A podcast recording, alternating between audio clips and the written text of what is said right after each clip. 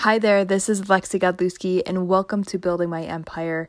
Today is day seven out of 100 of what I am calling my possibility experience. So, starting in 2020, um, I'm doing 100 days of consistently doing the same rituals, the same habits every day in order to help me hit my targets and hit my goals. So every day I am meditating, I'm exercising, I am doing a podcast episode. Um, I'm Kyle Legoing, which is which is an exercise by Kyle Cease where where it's like envisioning um, the future as if it already happened, and I'm eating um, whole food, plant based, and I'm doing some other finance related stuff. Um, so every day I'm doing these things to see what's truly possible for myself, to see when I when I get more um, when I get more disciplined in my everyday routines, what happens, what's truly possible, and see what really this year and this decade has to bring. Um, so day seven, you know, I I was going through my day today, and these doing these goals every day, doing these um, habits every day has honestly really helped me where I honestly feel like a different person now compared to two weeks ago.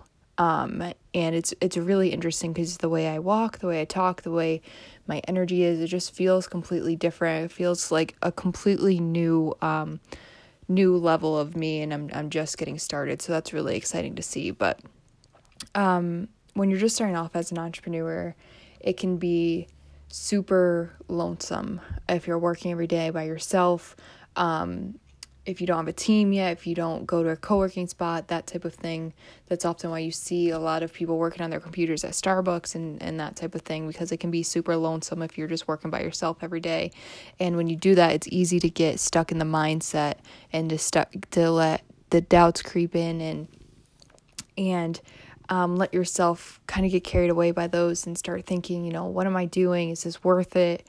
Um, why am I doing this? And it really comes back to that question of why, especially if people around you aren't entrepreneurs and they, um, you know, work a nine to five or they don't believe in what you're doing or whatever it is. It can be hard to keep the faith, and you really have to stick to that inner why of why you're doing what you're doing, why you're choosing to courageously follow your dreams and and build something out of nothing. And so because of that, recently I've been listening to kind of just some inspirational videos um, from YouTube in in the background as I work and that type of thing, just to you know keep me in the right mindset, keep me focused, keep me inspired, keep me motivated uh, to keep working, especially when you're by yourself and that type of thing. So today I was listening to a video that I thought was so interesting. And I want to share this with you because it was all about how to find your calling.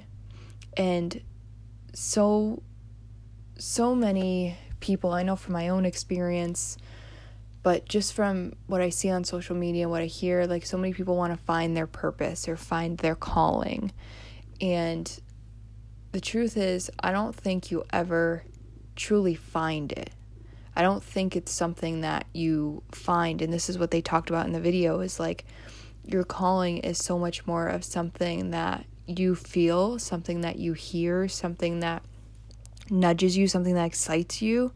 And as I look back now, and as I believe I that I continue to step into my calling more and more and and choose to, um, first of all, that can be a scary thing to do that because what can feel like you're calling one day, the next day can feel like loads of doubt, loads of insecurities, loads of um, lack of belief that you don't think you can do it, you don't think you have what it takes, and, and that type of thing. But on the flip side, when I look back, um, I see so many, so many instances in my life of connecting the dots of times when it didn't seem like I was following my calling, um, but because I chose to do something that excited me, something that helped me step outside of my comfort zone, something that helped me impact other people, I was a- actually following my calling, even though it just felt like the right next step. Does that make sense? So there are times when, like, for example, in college, um, I was what what they called like a new student mentor. So I helped um, throughout freshman orientation. I help freshmen like get acquainted with the campus and understand how their classes work and where the buildings are and everything like that. And back then, when I applied to do that, and ultimately when I'd go to, like, our school had a summer orientation and fall orientation. So when I'd go to campus to help out with that, that just felt like fun. Like, that just felt like um, teamwork and community and fun and, and giving back and um, excitement. But now that I look back at it, I realized I was following part of my calling of helping others, of impacting others, of being a leader, of being a role model, of setting a standard, setting an example, being the example. But then it just seemed like something fun to do. It just seemed like something exciting. It seemed like something I wanted to be a part of. And it's not until way later I realized I was following my calling by following that. So if you're out there and you're you're trying to find your purpose or you're trying to find your calling, my first piece of advice is is stop trying to look outside of yourself for it. Stop trying to find this thing that's outside of you. That's number 1. Number 2 is go inside. Dig deeper and listen. Listen to what your heart and your soul is actually craving.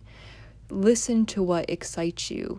Listen to what would be fun for you to pursue or to follow. Because when you choose to tap into that and tap into that energy and that excitement, that's when you step into your calling. That's when you don't find your calling, you follow your calling and you pursue it. And sometimes, like I said, you're going to choose to pursue it and choose to take this leap, and the doubt's going to come up, and the the stories of I can't do this, I don't have what it takes, I'm not enough, whatever that is for you, may come up. But understand that that's just a thought. And that's just a thought that's trying to keep you safe and keep you protected because you are infinite possibility, you are infinite potential, and that scares the living crap out of your mind because your mind doesn't know how to handle that. Your mind doesn't know how to keep you safe in unlimited possibility and infinite potential. And so your mind only knows what's happened based on the past and what you've accomplished based on the past and what's kept you safe in the past and what stories have have worked to protect you in the past. And so it's trying to keep you there. And your heart is trying to open you up to infinite possibility. Your heart is trying to open you up to your dreams to the impact you want to make to the the things you want to create to what you actually want to do within your lifetime and your heart is trying to open you up to all of these new opportunities and possibilities but your mind oftentimes is trying to hold you back. So realize that become aware of these thoughts that come up and as they come up let them go. Don't give them airtime in your mind and whether you have to you know put on some inspiration in the background to pump you up or just build up your belief within yourself like whatever you have to do realize that those stories are just trying to keep you safe thank them and let them go and tap into who you truly are because you're here to follow this calling. You're here to pursue these dreams that have been put inside of you. And um, anything less than that is you doing a disservice to others because you're not stepping into your your calling of why you're here, your purpose of why you're here.